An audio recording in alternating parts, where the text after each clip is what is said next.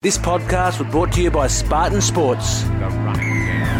This is the Running Game, a rugby podcast that covers the sport from the ground up. I'm Tim Gilbert. I'm joined by my co-host Matthew Dunning. How are you? I had a great week, Tim. How about yourself? Yeah, good. It's it's good to have so much sport about. We're in the middle of uh, the winter, and that's when it's all on. We've got a great show on the way today. Of course, we have former Wallaby captain Ben Mowen. It's a remarkable story. His only a Wallaby for about a year, but he he captained, of course, the Australian team. And Ben Gregory, the president of the New South Wales Junior Rugby, and of course, the state championships are on this weekend. And just by the way, Timmy, as you know, the Eastwood Rugby Lunch on the 16th of July at Dockside Cockle Bay Wharf, Sydney, should be a cracking day.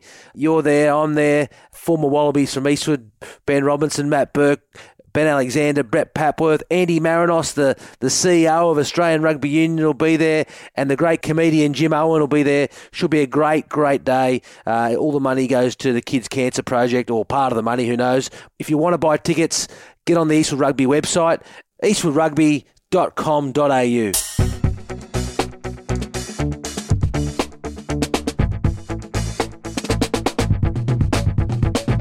Now, Matty, we've heard a few of the war stories. I love them. I just, I know we're going to keep rolling them out as time goes by.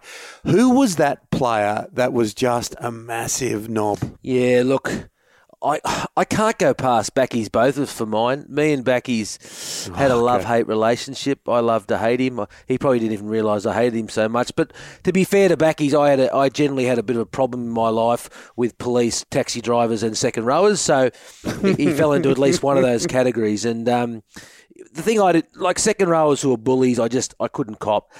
Bakkies was just that bloke who cheap shot the little guy and was just yeah great player. Don't get me wrong, but he was just he had that part of his game of uh, the, of grub in him that I just didn't like. Yeah, very religious after the game, but on the field, gee, he he, he, he uh, was very different. And I remember we played one test in. Um, in Joburg, or was it Pretoria? I can't even remember these days. But it was it was it was up that way, and we were playing a test anyway. I'm, I'm packing at tight head prop, and I only just started playing tight head then. Then, so I was uh, you know under immense pressure, and it was a great game, and we're, we're playing away, and I you know I'm in the scrum, and this this this the scrum starts to break up, and I feel this you know I get clocked right between the eyes with an uppercut from Bakkies, and it was a good shot. Don't get me wrong, and I looked at him. And I said, righto. I said, righto. And he laughed and giggled. When I lo- when I lose my mind, I just I, I lose all consequence. So I, I, I, I sort of lose lose the plot a bit. So you know, a couple of rucks later, Bakkies at the bottom of a ruck and he's quite he's pinned. His arms are by his side. So I come in and just uh, lay the uh, you know the size ten and a half uh, right shoelaces straight in, into his skull. Pretty hard. It was it was a good kick, you know, not as good as a drop goal, but it was very close. Anyway, um, I said right, I, I hung around. Everyone ran away. I said this is it. You know, I'm- we're going to be in a full fisticuff fight here with a great Bakkies Botha. I'm I'm probably going to get cleaned up, but who cares? I'd lost all care at this stage. So he got up and he got up and he had a bit of blood dripping out of his head. And he looked at me and I thought we are ready to go. And he goes, "We're going to sight you, you fat prick. We're going to sight you." and I said, "The great Bakkies Botha are the great hard man of international rugby, and he's going to sight me." So.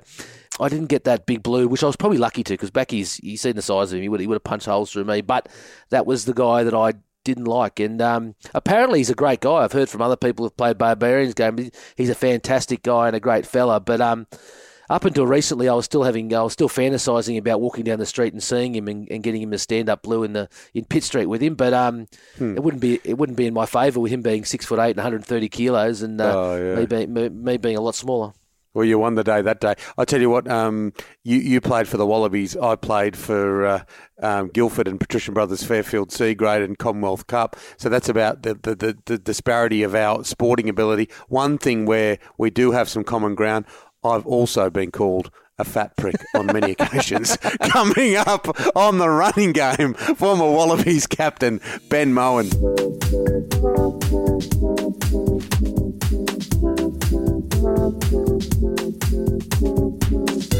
All right, it is time on the running game to have a chat with former Wallaby captain Ben Mowen. How are you, Ben? Yeah, great. Thanks, guys. Thanks for having me. Hey Ben, thanks for coming on the show, mate. Uh, long time, mate. Um, how's it? How has it been back in Australia last year and uh, playing back at club rugby where it all started? How, how did you enjoy that year? Oh, look, Tucky, I absolutely loved it. It was such a great way to finish off uh, a playing career, and um, I thoroughly recommend to anyone out there who's finishing up in um, professional sport to go back to their clubland and enjoy one year of, of uh, amateur culture and, and enjoy blending back in. It's um, it was certainly a great year being involved with East. We had uh, a lot of success as a club off the field, but just in terms of reconnecting back into the community, um, getting to experience where rugby's at back up to in Australia, it was just a great um, mechanism for that, and I, I, thoroughly enjoyed it. What's your insight on that, Ben, uh, about uh, club rugby, particularly in Brisbane?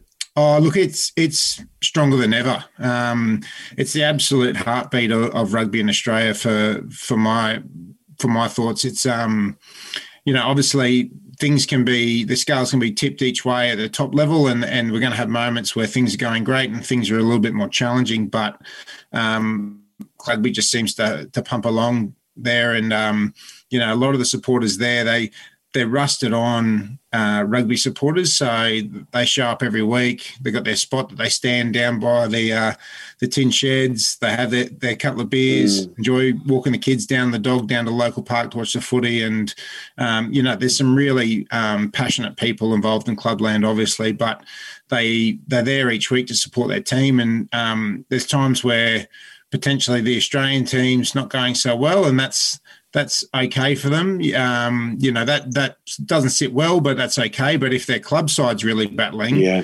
then the dog gets a kick. it, means, it means a lot more to them how their club's going. So, um, you know, I think if we can tap in that into that passion at the top level, uh, that's certainly present in clubland. We're going to be doing really well. Yeah, Ben, a lot of people know, don't know, but I tried to do it. You did. I came back and went and played for Balmain. Only lasted two games at 130 kilos. The thing I could, the, the thing I couldn't cop was the sledging and the, and the other players getting India. How, how did you find that? Was there a lot of that? Because I imagine coming back from being Wallaby captain, playing in France, coming back club football.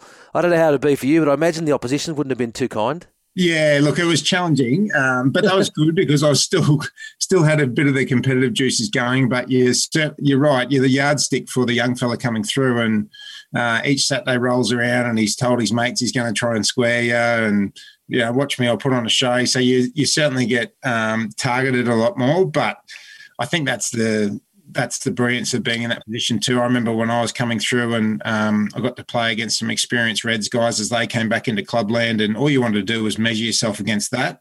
Uh, and often you came up short, um, but it was just a great yardstick. And um, I was happy to play the other end of that. Uh, I don't know how many blokes I actually shortened up. I think I got shortened up more than I was shortening.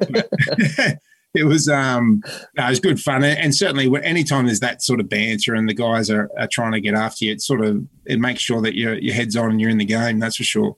I would think that lots of those players, and you're probably too modest to say it, but would look at you as inspiration because uh, I, love the, the resilience edge of your career because uh, you, you've you made some very conscious decisions to leave the Reds, to leave the Waratahs, to go to the Brumbies, and and, and your debut came at international level at 28, and you captained your country. You just never gave up the work ethic, and that that has to be there, doesn't it, Ben? Otherwise, you're not going to get any success in this game.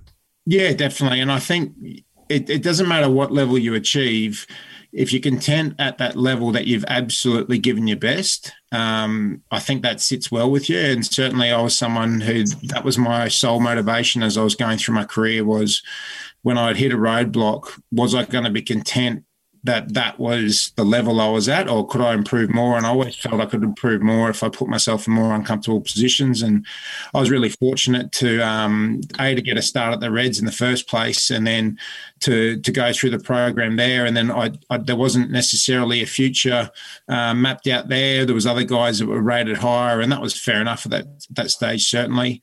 Um, and then really fortunate to get another opportunity down at the Waratahs, and I got to mix it in the back row of uh, that was pretty much four Wallabies um, back rowers sitting in front of me in terms of Rocky Elsom, David Lyons, uh, Phil Waugh, and Cliffy Palu. And I got to rub shoulders with those guys and try and measure myself there. And I think that really took my game to another level. And then um, your path takes a different jag again, and you and I end up at the Brumbies. And once again, that was a lot of personal growth for myself. So I feel really fortunate that sometimes the road ends and it's not by your choice and you got to make that decision you know, am I going to push through that or am I going to accept it? And, and I had to answer that that question a few times, and um, that was what sort of was beating inside of me: is can I get better? Can I get better? If I can, let's make some hard choices and keep moving forward. Yeah, Benny, I say this all due respect. Probably at 26, you know, people weren't touting you to be a future Wallaby captain. So to come from there and be captain, what was that like? And what do you think you could add, you added to that, that Wallaby captaincy, being someone who probably wasn't seen to wasn't seen or touted to be that? Because a lot of Wallaby captains are touted to be since they're seven years old or 11 year olds, like we know. So I'm really interested to see how that was for you. Yeah, look, Tucky, um, I don't think my career was a traditional one in terms of reaching um, the captaincy at all. Um, but I think what I bring to the position um, as a 28 year old was that I'd been the guy in the team that had missed the squad. I'd been the guy in the team that's that was 23rd man. I'd been the guy on the team that sat on the bench. I'd been the guy that had got two minutes at the end. I'd been through all those positions, injured, out. So it made me really relatable. Um, so when I was in there, I could actually make sure that when we were talking about messaging um, different parts of the group, I actually knew what was part to what, what it was like to be in that position. So I could really connect with those guys. And so I think I wouldn't have had those experiences had I just rocketed through and and been um, had success the whole time and not had setbacks and and experienced all those different positions. And uh, if I'd if I'd received the role earlier in my career, I don't think I would have been the same sort of person either, and certainly not as well rounded in terms of my understanding of what's important for a team and um, how, how, different everyone's needs are, and and how you've got to actually relate to that before you even worry about winning a game. Uh, the winning becomes a lot easier once you get everyone moving in the one direction, and to move everyone in one direction, you've got to have a lot of understanding. So I think that was probably my strength in the end. Yeah, I thought it was amazing how you, you virtually grabbed your career by the scruff of the neck and took it where you wanted to take it uh, with that, you know, the intersection of inspiration and perspiration and all that other stuff that goes with it. What was what was France like? Uh, uh, you spent a few years there. Yeah, it was an amazing experience. Um, like it was a tough decision to go, but also the right decision for me. Um, and as much as I agonised over the initial decision, uh, it validated it every time, every every moment since. And um, I certainly don't look back with any regrets that I missed out on anything. Uh, but it was it was a really cool experience. I, I remember uh, we arrived in France, and I think like any time you've you've been moved around the world, it's a it's a bit of a whirlwind. But we were slowly finding our feet, and um, it was my first game, and I, would met all the Kiwi guys and met all the African guys, and settled in with them. And I was getting to trying to establish myself with the French guys with the limited French that I had, and um, I remember I was in the dressing room for the first game and mm. I didn't really know what to expect. It was a French dressing room and they seemed really disconnected before the game uh, leading in. I, I, thought, geez, these guys aren't really interested in today. Uh, and it was a home game and I'd heard how much the passion there was in home games and this and that, and I couldn't really see it, feel it. And it got closer to the game, and all of a sudden we're in the sheds, and I just felt this shift of momentum, this emotion. And guys started really getting themselves up for the game. Um, and I thought overhyped. I couldn't believe it. The amount of energy they were putting in to the dressing shed. I thought, geez, they're not going to be able to hold on here. And um, I got a true French experience from uh, one of the boys. Uh, Tom Donnelly went in, into the toilets, the New Zealand lock, and uh, he'd been called in there from Nicolas Mas, the French tight head, who was our tight head at Montpellier. And he said, Come, Tom, I need to tell you something. And Tom went around there and he came around with a blood nose. I was like, mate, what the hell happened to you? And he goes, don't go in there. Nick Mas is headbutting oh, everyone. Wow. That was his way of making sure you're up for the game. He he took you around the corner. He asked if you were ready, and then he just dropped his head into your snorkel. That, that sounds more like an Australian Mad Monday. We, we don't do that before games. It's a different mate, culture, that's for sure. Mate, great to have you on, Ben, and we'd love to get you back on, mate. It's great to hear you, and uh, and thank you so much for being on. You've had a great career, and I love what you're doing to give back to the game. And um, yeah, mate, we'll definitely get you on again. Thanks, guys. I appreciate it. Coming up on the running game, of course, it is the state championships in New South Wales. Eastwood versus Warringah, Manly versus Penrith. It's all on. We've got their president, Ben Gregory, with us. Well, huge weekend this weekend for New South Wales rugby. All the junior teams are getting together for the state championships, and it's great to have the president of the New South Wales Juniors join the show. Ben Gregory, how are you? I'm fine. Thanks for having me. Great to have you on, Ben. And uh, as uh, Tim said, this is a massive weekend for for kids. You know, it was one of the greatest weekends I had. I played for Eastwood uh, State Championships week- weekends from 13s to 17s, and it was sort of your first touch of ret rugby, and it's just awesome, mate. How how, how are things looking for the for the, for the weekend, and uh, what are your thoughts? Well, look, it's it's been a, a bit mad, really. Um, we with missing 2020 due to COVID. Uh, it seems like that everyone has come back with a lot of pent up energy and excitement. Um, we've got we're going to have a, a record uh, turnout in number of teams that we've ever had. So it's going to be a huge weekend. We've got six really big venues across the state, in uh, varying from under 12s all the way to under 18s in the boys, and in the girls' game we've got the under 14s, 16s, and 18s all going. Um, which is going to be all at one venue at Hunters Hill. So that's going to be a, a massive un- undertaking on its own. Yeah, I know we're spending the weekend at Camden, which I'm really looking forward to with the Eastwood under 12s. And the thing that I really like about it, Ben, is I know, I know that kids get the opportunity through school football and representation to go to these days and they all try out. But it's really like, it's not easy to do it on days like that. Never has been. This is such a better way for young sports people, young rugby people to ply their trade inside teams, in rep teams um, with those wonderful historic badges on their chest. Yeah, look, it's it's um, it's got a lot of history. In fact, uh, uh, I spent a bit of time over over the Christmas break going back through the archives and just updating our website to put all the historic results on one place because uh, they tend to get lost when you change over committee after committee and and so we wanted to put them all in one space. So we've got results going back to 1958 um, which is just outstanding to, to know that the the history of what we're doing goes that far back. Uh, and look, clubs have a clubs have a a slight advantage over the schools. In the schools, windows are generally very tight, um, and the clubs get to play a full season. They get to plan out their programs. Um, you know, our rep stuff. We have a tens and elevens gala, which is going to be in the first weekend of July, which we've joined together in 2019. I think we had something like 5,000 people in the one precinct at Tuggerah, um, which is just an enormous number of people. I think we had 52 teams there on, on that weekend. Mm. And like the 10s and 11s, that's just about, that's the taste that uh, that Tim was talking about before. It's that, that first taste of representative stuff. And then you get to sort of your 13s uh, where you, and 12s and 13s where you actually play for a, a state championship and you play for a bit of silverware and yeah, things are things get a little bit a little bit ramped up, but uh, but there's no there's no there's no uh, representative teams after that. The state champs for 12s and 13s is the pinnacle, um, and then when you get to 14s, that's when they start picking Sydney teams and country teams and having that, that sort of rep pathway that just grows organically as we move up the ages. And I suppose for, for, for a club rugby side, uh, we have we we do have some certain advantages of what we can and we can't do.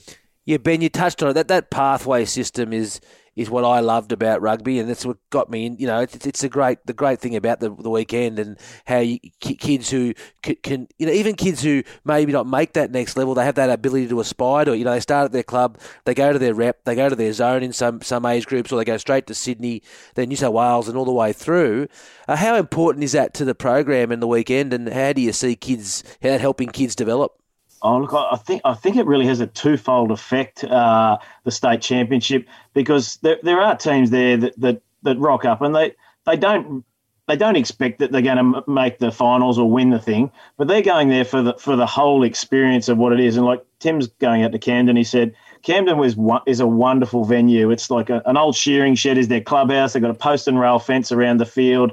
It's just got that great rural feel about it and that was the first state championships I went to, you know, well well over a decade ago now with my kids, and I just I, I was encapsulated. I loved it straight away. The, the just the the whole atmosphere, and, and you don't have to necessarily be in a team that's going to win it to actually get a really good rugby experience out of it. And because there there are there are playoffs for minor places, your, last game of the entire championship is always a game against a team that is roughly about the same level that you are. So you, you walk away with a pretty happy feeling.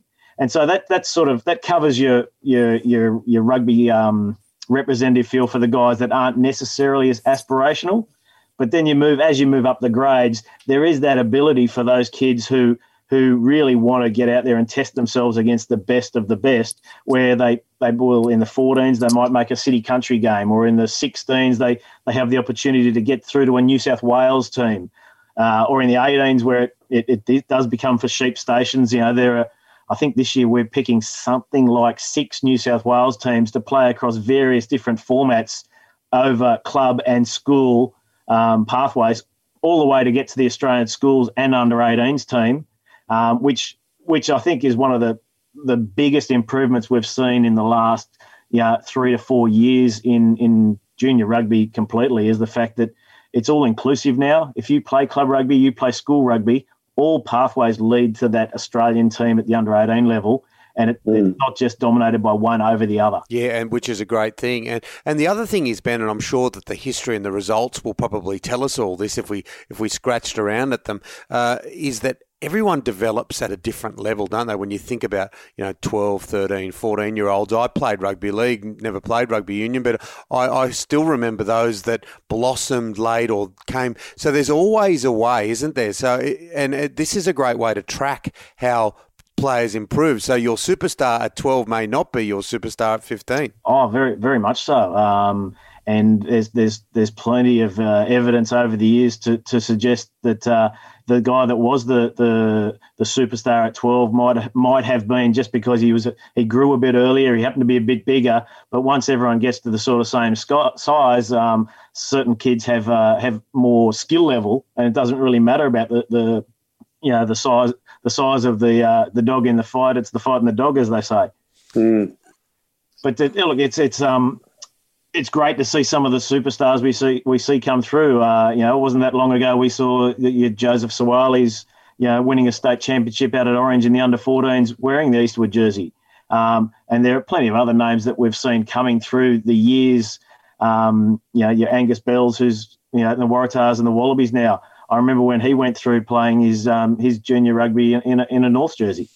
So Ben, these these weekends, like it's a massive logistical effort. Like it, I imagine with things at the moment with COVID, you can be under resources. How, how do you make multiple of venues, multiple of days? How do you make this weekend come together so it all runs smoothly? Like it, it's a massive task.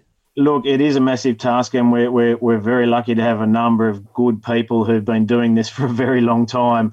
Um, look, New South Wales Juniors is a, is a volunteer um, committee. We're not, none of us are on payroll, so we're all doing this uh, for the for the love of the game. Um, and I don't think any of us who uh, sort of sit on the actual uh, committee. I think one of us might have still kids playing in the juniors. Everyone else has sort of uh, just been uh, stuck here uh, doing it for the love of the game. Not there's no sort of uh, family agenda or that sort of thing. So we we rely very heavily on our host clubs. So we have um, seven very very wonderful venues around the state that are going to host our championships this year. And those clubs, we, we take the championships to them. There's a couple of councils that will um, that support us to take the games to the bush, particularly Dubbo, Orange, and Bathurst councils this year. Um, I'd like to give them all a wrap because they've been very good in helping us take the game out to the bush. Um, and we want these clubs who host us, you know, this is their opportunity to make some money for their club so they can put plough that money back into their their resources of their um, of their their clubhouses or their grounds or whatever they need. So we, we they use it as an opportunity for fundraising, and at the same time, we're providing a, a, magnificent service to to the junior rugby community by putting on these events. Yeah, congratulations, Ben, to you and all your people, and and in the in commentary in and around the school system, I, I'm far from critical of it. I think they do a fantastic job. But as you say, it is it, they work on a lot tighter schedules, so they need to do it quite differently. This is this is an opportunity for, for teams to come together over weeks and weeks and, and build and build. And if they stay together over years and years, uh, they they most importantly make friendships for the rest of their life. We will see you out, no doubt, out and about at Camden, and um, uh, we look forward to having you on the running game again. No, I appreciate it, guys. Thank you very much for the opportunity.